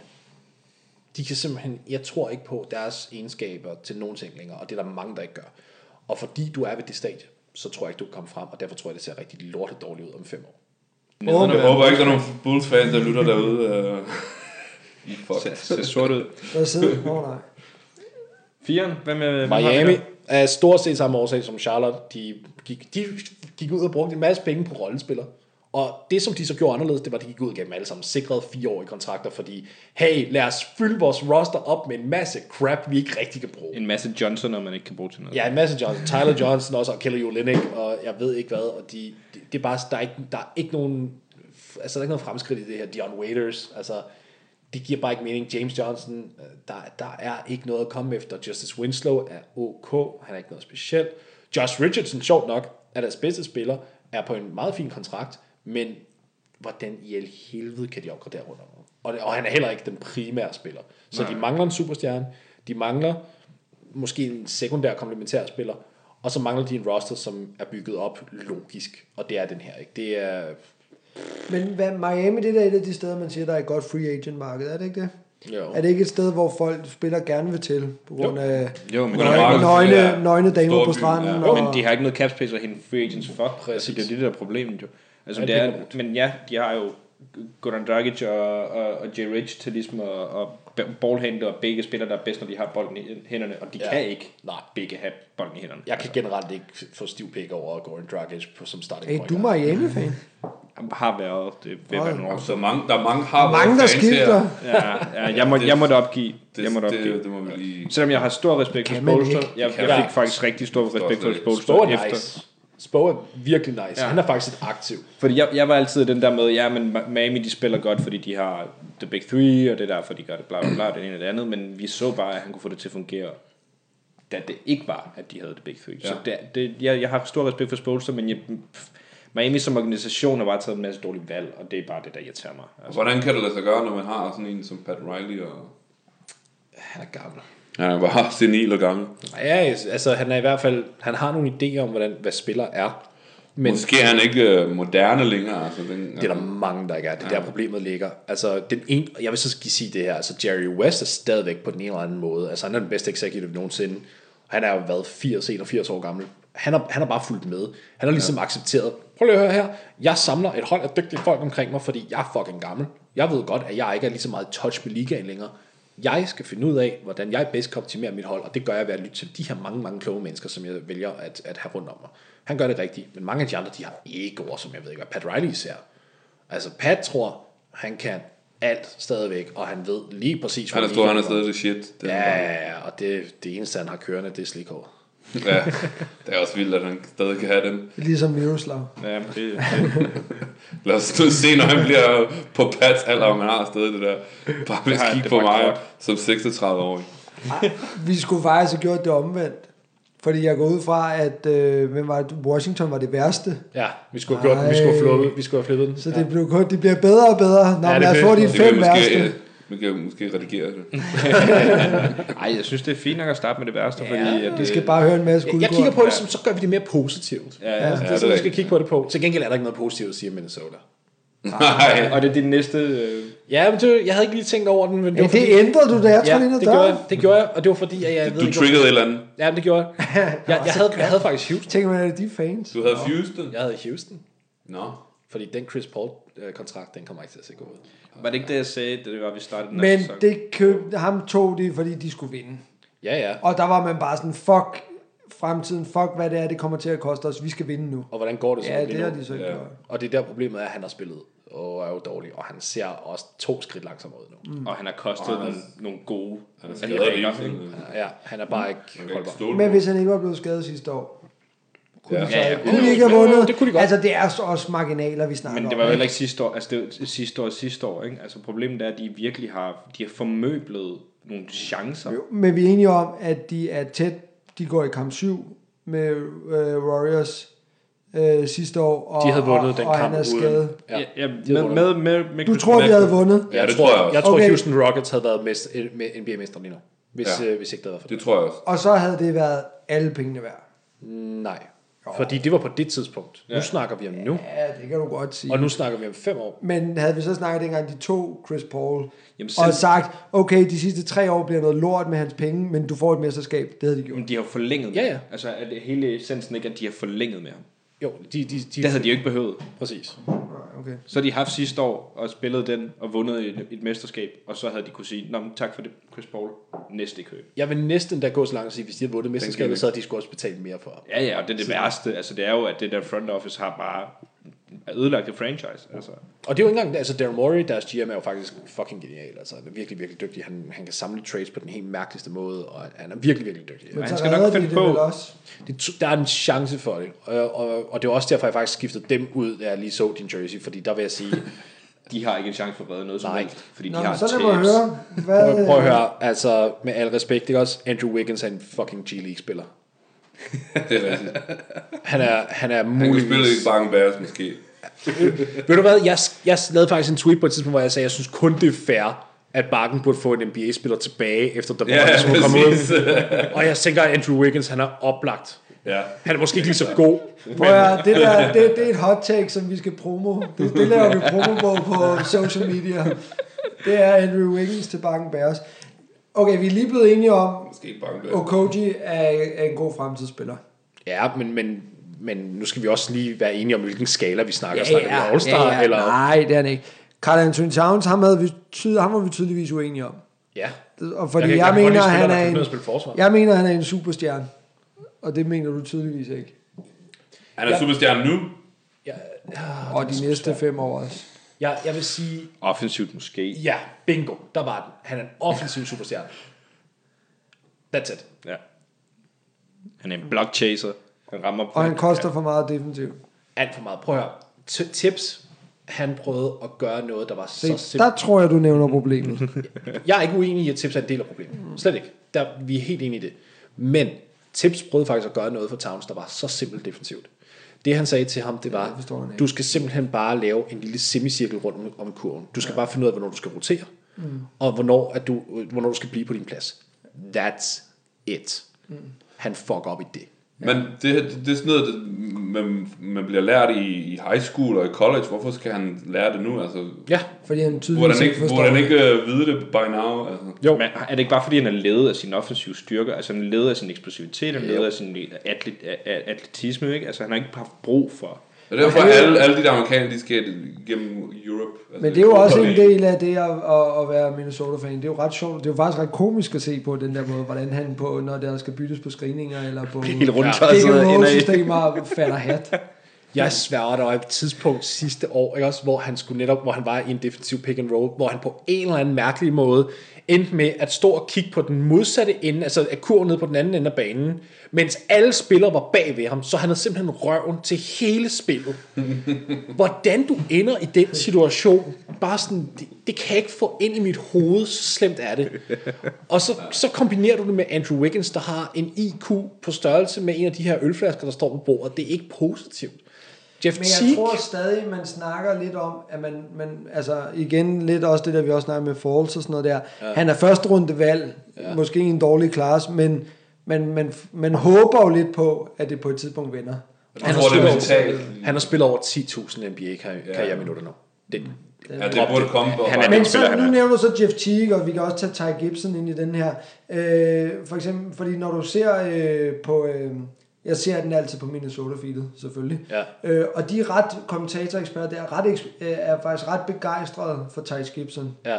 Og, og han er heller ikke lige den der type, som jeg tænker, der er ingen, der kan have Ty Gibson som yndlingsspiller på en eller anden måde. Nej, nej. Øh, men, men, men han er, altså, han er sådan en fighter, og øh, altså, er han ikke noget værd?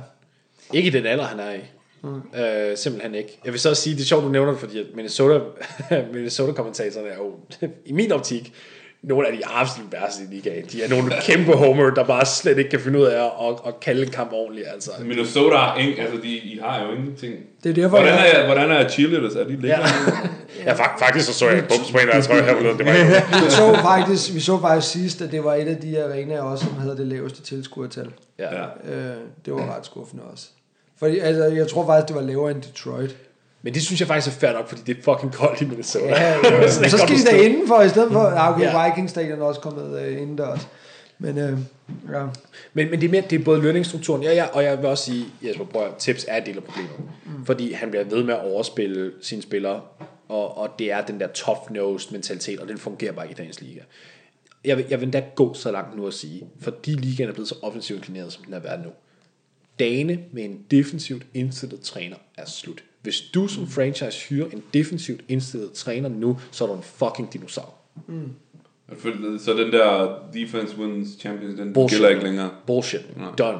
Er der også et problem? at Han er, han er også Nej, GM. det er- det er- det var et take, den, det nævner du med med tit. Ja, det er fordi, jeg er old school. Sådan er det bare. Jeg er en dinosaur, og det må mig gerne. Men han er også GM, ikke? Nej, han er team president. Scott Layton er deres GM. Men han har, det, så det vil sige, at han har magt over spillerbeslutninger. Ja. Okay, men det, er, det vil være også en del Men han har ikke magt over, han At de ikke har skilt de der to roller. Altså, at du er bare en coach. Jo. Og du, altså, Den der dual-rolle, den blev rigtig populær her for fem år siden, og den er heldigvis kommet af mode igen. Ja. Fordi det nødede bare ikke. Fordi trænere, der også havde GM Power, de kunne ikke finde ud af det. Altså Doc har jo også fået fjernet sin, altså Doc Rivers har også fået fjernet sin dual-rolle. Fordi de sidder den der, som træner sidder du og siger, jeg vil have en bedre hold, jeg vil lige nu, lige nu, jeg vil have en spiller, der vinder lige nu. ja. Det er der, hvor man går hen og, og for eksempel trader Kevin Love for Hassan Whiteside. øh, fordi man siger, Det var lige en inside joke. ja, så, så vil jeg sige, jeg vil vinde lige nu. Jeg vil vinde lige nu. Win now. Men GM bliver nødt til at Shout out tænke, Jonathan. GM bliver nødt til at tænke langsigtet. GM bliver nødt til at sidde og sige, prøv at høre, vi skal have en femårsplan. Ja, nu, Ja. ja. nu, nu disser du mig for mit fantasyvalg. Jeg skal ikke tænke meget længere, end jeg skal i playoff om to måneder. Det er rigtigt. Og så, og så kan du blive fuldstændig bagbollet. Det er lige meget, fordi det er lige meget. Jeg kommer ikke til at vinde, så jeg kommer ikke til at få den pengepræmie, der er på spil, men jeg kommer til måske at rykke i playoff, så skal jeg give en kasse øl. Okay, det er selvfølgelig rigtigt. Det er altid noget. Det er altid noget. Um, men ja, altså prøv at høre. Minnesota, den er bare, den, den er gal. Og den der Andrew Wiggins kontrakt, altså det, det er muligvis den værste kontrakt, der er i ligaen efter John Wall. Um, det, Men så, så, så, så lad mig høre her også. Hvad skal de gøre? De, de kan ikke rigtig gøre noget. Fordi der er ikke nogen, der vil have Wiggins på den kontrakt. Ingen. Altså, der er heller ingen free agents, der vil derop. De kan ikke skrive under free agents, fordi de har ikke Nej, penge. ikke de, de brugte 20 millioner på Jeff Teague, de brugte 16,1 eller andet, jeg tror det er 16,7 millioner på Gorgie Jang, altså, hvor man bare sidder og tænker, hvad fanden laver I? Um, Så det du siger faktisk, det er, at der går 13 år endnu. det, jeg siger, det, det, jeg, 13 år. det, jeg siger, det er, i hvert fald om fem år, der øh, er det rigtig koldt i Minnesota. Og, og Towns, prøv, Towns er det der, han er den eneste, man godt kan have et håb til, men igen, så kan du vinde med ham som den bedste spiller, når han kun spiller offensiv bold. Det, jeg tror, du kan komme i slutspillet, ja, men så ender du igen i den her situation, hvor 8. seed, 8. seed, 8. seed, og så får du måske en eller anden OK free agent en eller anden dag, men det bliver ikke nok, fordi din stjernespiller kan ikke dække op. På den, Så defense alligevel er vigtigt, hvis det er, du gerne vil vinde den. det er vigtigt når i konteksten af tingene. Mm. Du, kan, bare- altså det, du, har brug for, at de, du har brug for, at dine spillere kan dække op. Det er bare, når det kommer til træneren, der bliver du nødt, der, der skal du simpelthen opveje, øh, eller ikke opveje, der skal du simpelthen altså fremprioritere offense. Ja. Det bliver du nødt til. Ja. Du skal samtidig også være en habil defensiv træner, det skal bare ikke være din prioritet. Jeg havde det bare sådan lidt, fordi, og det snakker vi også om ved sidste episode, øh, at øh, altså efter det her Butler trade, okay, de får Covington, øh, de får, øh, hvad hedder Sarge. Øh, altså Covington, bedre defensiv spiller øh, end Butler, vurderer jeg. Øh, det er du ikke enig i? Hold da kæft, du har røget noget sjovt. Noget, Jeg mener, Covington er en bedre defensiv spiller. Måske den En rolle, hvad han, øh, måske den rolle, han skal spille, kan ja. jeg godt se det, men ikke Ja. sådan overall. Nej, det, det jeg vil sige, det er, Covington er måske en bedre For- for lige- systemforsvarsspiller. Ja. Men også for at gøre den færdig, altså, og, og efter det der trade, så det der kom ud af det, var også en positiv historie. De gik Du vil nærmest, virkelig gerne have, at det der trade, det fungerede for... for Jeg vil du virkelig gerne. reacher virkelig lige nu. Men synes du, det fungerer stadigvæk? Nej, det gør det jo så ikke. Altså, Når jeg ser på dem, så fungerer det på hjemmebane, men det fungerer ikke på udebane. Nej, det kommer. Det giver ikke. Det kommer. Det kommer. Altså, det, du, du, det, det er meget typisk trades. Altså efter trades, lige efter mailet. Nå, men nu lige- tænker jeg ikke bare på de to, nu tænker jeg bare sådan på, på holdet generelt. Nå, okay, ja. De er, har tabt, hvad har de? De har tabt to kampe på hjemmebane, og øh, de smadrer også, øh, hvad er det, Sacramento i nat på hjemmebane. Men de har også kun vundet to på udebane.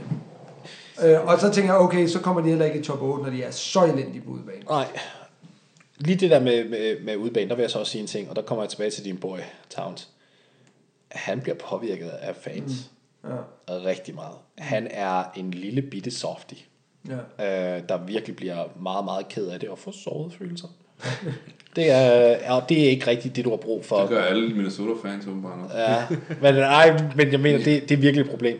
Han er blød, og det var derfor Butler kaldte ham ud. Prøv at, Jimmy var et røvhul, mens han var i Minnesota. Det har jeg, det, altså, jeg tror selvfølgelig- sikkert, han havde ret, men I han, alt. men han var uprofessionel. Ja, men han er stadig fuldstændig Ja, ret. Og så kan Ja. du vende den om og sige, ja, han var uprofessionel. Det er også uprofessionelt af Wiggins og Towns, når de er tidligere number one draft picks, altså ikke lægge indsatsen i. De kommer til træning og tænker, hey, we're meant to be great. Vi var first round, first pick. Altså, nej, du skal ikke arbejde, du skal ikke arbejde i det, trods det. Så der var, der var mangel på professionalisme på begge sider.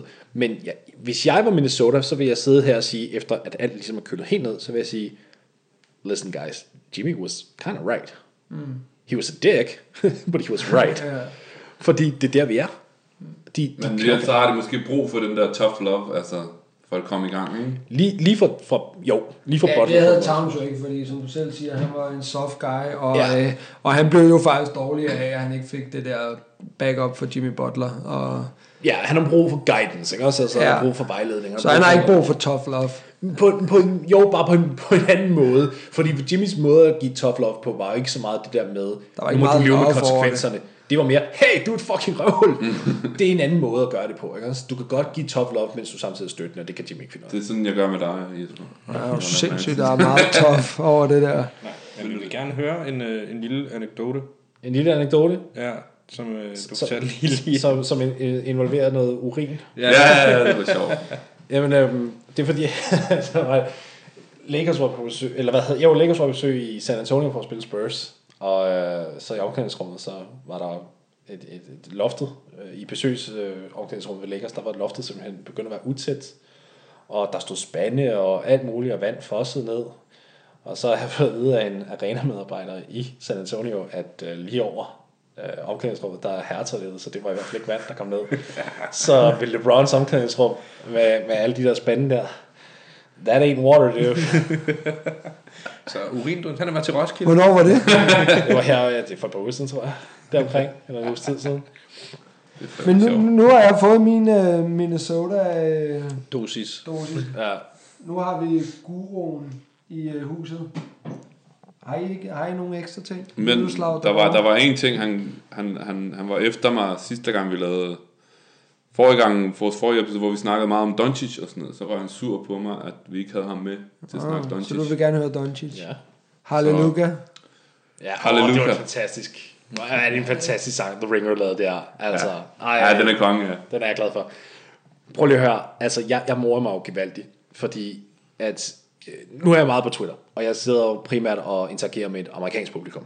Og øh, amerikanerne, de er stadig så euro-scared, så det gør helt ondt, og det morede mig bare under hele den der pre-draft-proces, der hvor meget de sad der og så sagde, Luka Doncic har ikke spillet i college, du ved ikke, om han for eksempel kunne spille mod Duke, eller et eller andet, hvor man bare sidder og tænker, prøv at høre, Fuck Duke. Fuck Duke. Spiller på Real Madrid, motherfucker, hvad laver du? Altså, prøv at høre, det, ja, ja. det er så meget, så meget bedre. Og, og de der amerikanere, de gik bare hardt. Men det er fordi, de lever i deres egen lille boble. Altså, Fuldstændig. Ikke, det er ikke kun basket, vi taler om generelt. Lad os lige få et news. samfund. Så lad os lige få et nu spørgsmål, vi har også snakket om det. Kan, øh, kan Real Madrid klare sig i NBA? Åh, den er god. Um, altså, hvad, hvad, uden, uden Doncic? Øh, ja. Nu. Da, lige Nej, nu, kunne Real Madrid klare sig i NBA sidste år? sidste år med Doncic, ja. De kunne godt have, altså de var ikke kommet i slutspillet, men de kunne i hvert fald De godt... kunne vundet nogle kampe, ikke? Ja, ja, ja. Jo, jo, jo. De havde da i hvert fald taget... Men det kan, det kan, altså, min, min take er også, at De var ikke nogle af de der tophold, vi har i Euroleague, kunne sagtens vinde over nogle af de der bund. Ja, selvfølgelig. Kan du lige se, prøv lige at høre, Real Madrid havde da rullet Phoenix. ja. De havde da rullet dem. Fuldstændig. Selvfølgelig. På fundamentals. Bare på fundamentals, og, og fordi at de rent faktisk har sådan en cohesive unit, hvor de taler sammen, hvor Phoenix bare står der, Hey, is that my job? Yeah, yeah, you're a center, you're supposed to block that shot. Altså, ja. Ja. Men der er også nogle regelting, der vil gøre det besværligere for dem, er der ikke det? Ja, Harden vil ikke kunne klare sig i Euroleague. Nej, altså, altså hvad, hvad tænker, tænker du for eu- europæerne? Ja. Nej, omvendt. Omkring Omvendt. sådan noget med at dække forsvar. Omvendt. Omvendt. Prøv at høre, Luca, for eksempel, nu når vi var på ham, mm. der kom en artikel ud her for nylig, hvor han, han morer sig gevaldigt lige nu, fordi det er meget hårdere fysisk i Europa, fordi der slipper du afsted med så meget mere. Så han nyder det der med, at de kalder fejl på modstanderen hele tiden. Men så, så tænker jeg, som forsvarsspiller i Europa, så der, må der være nogle unøder, du bliver nødt til at skille dig af med, for at kunne lave, ikke at blive fejlet Ja, på den konstant. måde. Jamen, der, der er de faktisk rigtig godt skolet, for når du sidder og ser de der preseason kampe og exhibition kampe og sådan noget, der ved de udmærket, godt, for de, de her gutter, modsat NBA-gutterne, der ikke sidder og ser europæisk basket, så sidder alle i Europa og ser amerikansk basket, så de ved lige, hvor grænsen går. Ja. Så de har en fuldstændig forståelse for, okay, det her og det her og det her, det er, hvad jeg kan gøre. Men NBA-gutterne, de kommer ind med deres arrogance og siger, "Ah, that's Euro. Ja, ja. Der var en eller anden, der skrev at, øh, på Facebook og Twitter, at James Harden vil score 10 point i Euroleague. Ja. Jeg tror ikke, han vil score 10 point, men han vil kunne slippe afsted med det, han slipper. Altså, her- så vi i nat, hvor han laver sådan en double step back. Ja. Helt vanvittigt, og, og, og bliver kaldt på, på fejl på, på ja. Rubio, ikke? Altså mange af de der ting, han laver, det vil ikke gå i... Nej, nej, nej. Men, ja, men jeg vil sige, jeg har det altså lidt anderledes med James Harden, end alle andre har det, fordi at, at igen, han spiller inden for reglerne. Han laver ikke, ja, okay, den der måske, øh, men, men det der med, hvor dygtig han er til at tage den ind til ringen, og så blive fejlet, altså, han bliver fejlet, og folk de bitcher så meget over ham, Jeg er ikke men han er bare dygtig. Jeg er ikke uenig med dig. Jeg er, Ja, han udnytter, ja, præcis. Ja, ja, han Så må god til- NBA lave noget om. Ja. Men det har de jo også. De har også lavet den om. Altså continuation-reglen er jo primært lavet om, fordi at han blev nødt ved med at udnytte den. Ja, Og, og DeMar DeRozan Men han trækker- Men de der nye skridtregler er lavet til hans fordel, altså. Ja, helt for sikkert. eksempel. Ja, ja. Så han kunne lave de der ting, han laver. Men han laver øh, bare kampen i nat, øh, den sad og så, altså, der er så mange aim points, han får. Ja, ja. Men, ja, ja, men altså, han, han, er, han er jo formået at hvad kan man sige, tilpasse sig til, at når reglen er lavet om, så jeg skal skyde før, mm. så skyder han bare før. Så han får ikke lov til at tage de der to skud, som han, det er de to skridt, som han kunne sidste år eller forrige år. Ikke? Den er, og den er meget simpel, det han laver. Han, han sigter efter brystkassen mm. på Ja. forsvarsspilleren, og så gør han det, at han mere eller mindre har skuddet klar. Lige så snart han laver kontakt med brystkassen, så er det hans aktiveringsmekanisme. Kaster han skuddet op. Og han er god til det. Og han er Det sindssygt gjorde god til faktisk lidt af en deroute der, fordi det, det startede Ja, vi kom med, med at Doncic. der var gerne Ja. ville høre noget om Doncic. Doncic er, var så åbenlyst det, den bedste spiller, og, det, og det mest NBA-klar. Og det, der morede mig gevaldigt, det var det der, både amerikanerne sagde det der med, åh, vi ved ikke, hvor god han er, men så begyndte jeg at sætte spørgsmålstegn til hans potentiale. Og han er jo ikke synderlig atletisk. Nej. Så hvis han ikke er atletisk, så kan han heller ikke have så meget potentiale.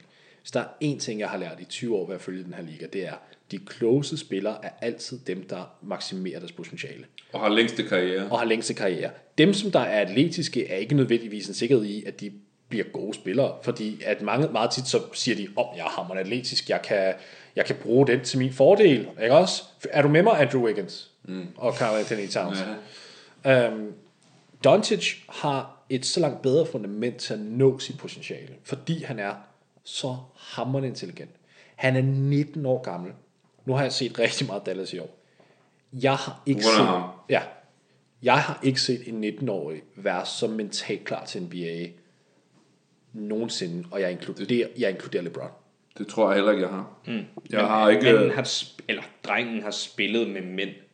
Ja, Ja. Og det er bare Men en stadig, faktor, altså, ikke? der er stadig mange talenter derude i Europa, og, og men det her det er sådan noget ex- exceptionelt. Ja, ja. fuldstændig. Og det er ikke exceptional, som du siger, på det atletiske måde, hvor, hvor, vi, hvor vi har set highlights med ham, hvor han dunker og hopper og springer, og jeg ved ikke hvad.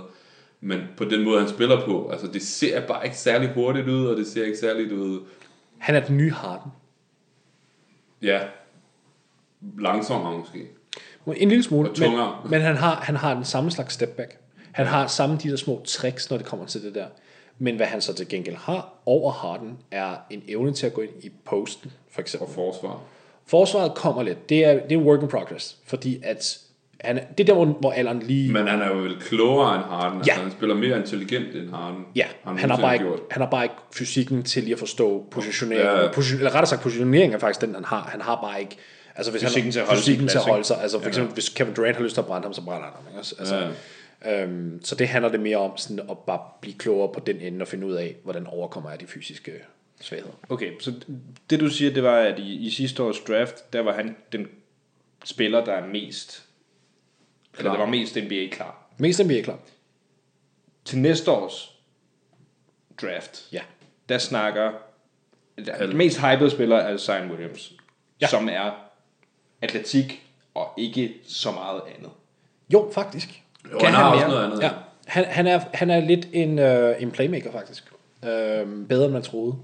Problemet med ham, det er, at han har et jumpshot, der får Zach Randolphs jumpshot til at se hurtigt ud. Der var lang tid med at. Det tager lang tid at load op. Der er ikke den, den bedste rotation på bolden. Det er lidt tricky. Og så er det det med, at han er, altså prøv lige at høre, han er jo 2 meter og 1, og han vejer 130 kilo. Ja. Lige meget, hvordan du vender og drejer den, lige meget, hvor meget muskulatur der er på den krop, det er rigtig meget vægt at proppe på dit knæ. Og det er jeg lidt bekymret for. Men han er, han er, altså, han er hammerende dygtig. Det, jeg vil sige om næste års draft, det er, det er ret tyndt. Så det er, sådan, det er ikke der, man skal håbe på at Men er have... det ikke sådan toptungt? Eller hvad? Jo, altså du har de der første 3-4 spillere, ikke også? Så kan, der kan du lave noget larm. Men hvis du, det, hvis du er sådan, du ved, 8, 9, 10, der kan du godt risikere at få en spiller, som i andre drafts vil være helt nede ved 20'erne. Der er den, der er den virkelig svag.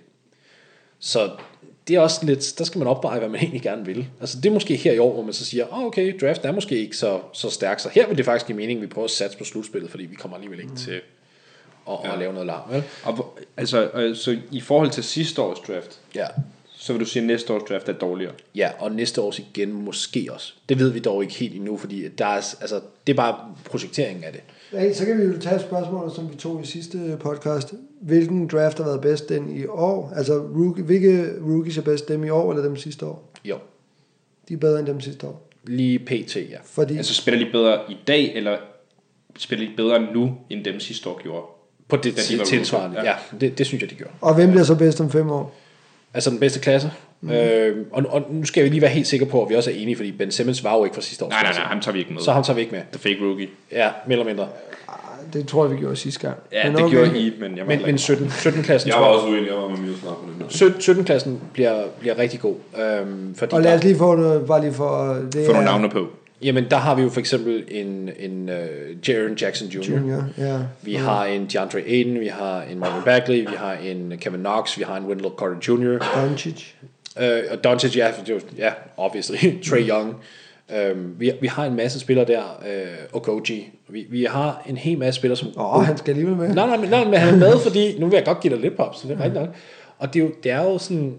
Altså, der er både stjerner og stjernekvalitet, men der er også rollespillere potentiale i rigtig mange af de her spillere. Mm. Og alle de ting skal med for en draft class, ligesom giver mening. Ja, helt sikkert. Øhm, og altså for eksempel, der er mange, der er allerede ude på Trey Young nu, hvor jeg bare siger, nej. Jeg, jeg sagde også helt fra starten, at giv ham et år, giv ham måske to år. That dude's gonna be good. Altså han, han er Nu, nu virkelig... nævnte du ham faktisk som den første, men nu har jeg set nogle Memphis-kampe, og ham, Jaron Jackson, og han er bare nice. Der skulle jeg til at... Han er den eneste, der har chancen for at vippe Doncic af pinden som bedste rookie, eller ikke, altså som bedste spiller for den draft class. Ja. Han er den eneste, der har den chance. Men vi er om, Rookie of the Year bliver Doncic. Ja, det gør det. Men igen, så skal man også altid huske på generelt. Ikke fordi, jeg tror, at Doncic bliver den bedste spiller fremadrettet, men Rookie of the Year betyder stort set ingenting. Michael Carter Williams vandt. Ja, ja. Malcolm Brogdon vandt Rookie of the Year. Ja, det er altså, Jo, men, men, men den her rookie-klasse er stærk. ja, præcis. Måske var den ikke, dengang de vandt. Det er rigtigt. Det er rigtigt. Vi har ikke mere, Ej, rundt af. Men øh, så skal vi da sige tak til vores guru. Det har intet mindre end været fantastisk. Ja, det har det godt nok. I er blevet meget klogere. Meget klogere, og mit hoved er ved at springe. Jeg føler, som jeg har været i skolen igen, og prøve at huske alle de der udtryk. Og... Men det gik jo godt første gang. Så. Hvad? Ja, ja. Men uh, tusind tak Tusind til, tak, Morten. til Morten. Jamen, og, tak fordi jeg måtte komme. Det var var og husk at, at gå ind på og like os på Facebook. Subscribe på iTunes. Find os på Somi. Skal du have noget promo? Du, du har så mange Ja. fans i forvejen. Kør. Jamen, øh, man kan finde mig på Twitter på MSJ øh, NBA, øh, simpelthen. Og øh, jeg er også inde på Facebook på MSJ Basketball, hvor man kan finde mig. Og øh, så laver jeg faktisk en podcast, som hedder Morten og Sporten, som ikke er NBA-relateret, men sportsrelateret stadigvæk, fra Cipro Sports, hvor at jeg har atleter inde i studiet, hvor jeg prøver at lade som om, at jeg stiller nogle kloge spørgsmål. Og Sådan. hvad, hvad, Morten og Sporten? Morten og Sporten. Det er fandme Det er fandme et fedt navn. Det er næsten bedre end det The NBA podcast, som du også lavede. Og jeg laver også øh, den amerikanske The NBA podcast sammen med min øh, medvært, som der er over i Tennessee, Brian Toporek, som øh, er kørt på tre, snart tredje år. Og hvad, er det amerikanske gæster, I får derinde? Ja, det er det. Vi har, vi har haft tidligere general manager Rich Cho fra Charlotte Hornets. Ham, der skrev alle de øh, dårlige kontrakter der. Fedt. Ham har vi haft på. Og, øh, Svinede du? Nej, overhovedet ikke, fordi at, øh, altså, han, var, han var mega hyggelig med sin tid, og, og var, altså, det var slet ikke det, der var pointen med podcasten, men det var, det var bare en hyggelig samtale. Om jeg har svinet dig lidt. Ah, det. Du har svinet mig. og, så, og så har vi også haft en hel masse andre sådan, øh, høje profilerede bloggere, der er henne og beatwriters og sådan noget på. Øh, folk er virkelig øh, generøse med deres tid, og, og det ene og det andet, det har bare været en fornøjelse. At lave NBA-indhold er generelt bare ja. Super fedt, og, og det har simpelthen været en gave for mig også at kunne lave det til danskerne de sidste 10 år. Tusind tak, Det Morten. er vi glade har for. været fedt. Og god jul til alle, og Ja, glædelig jul. glædelig jul.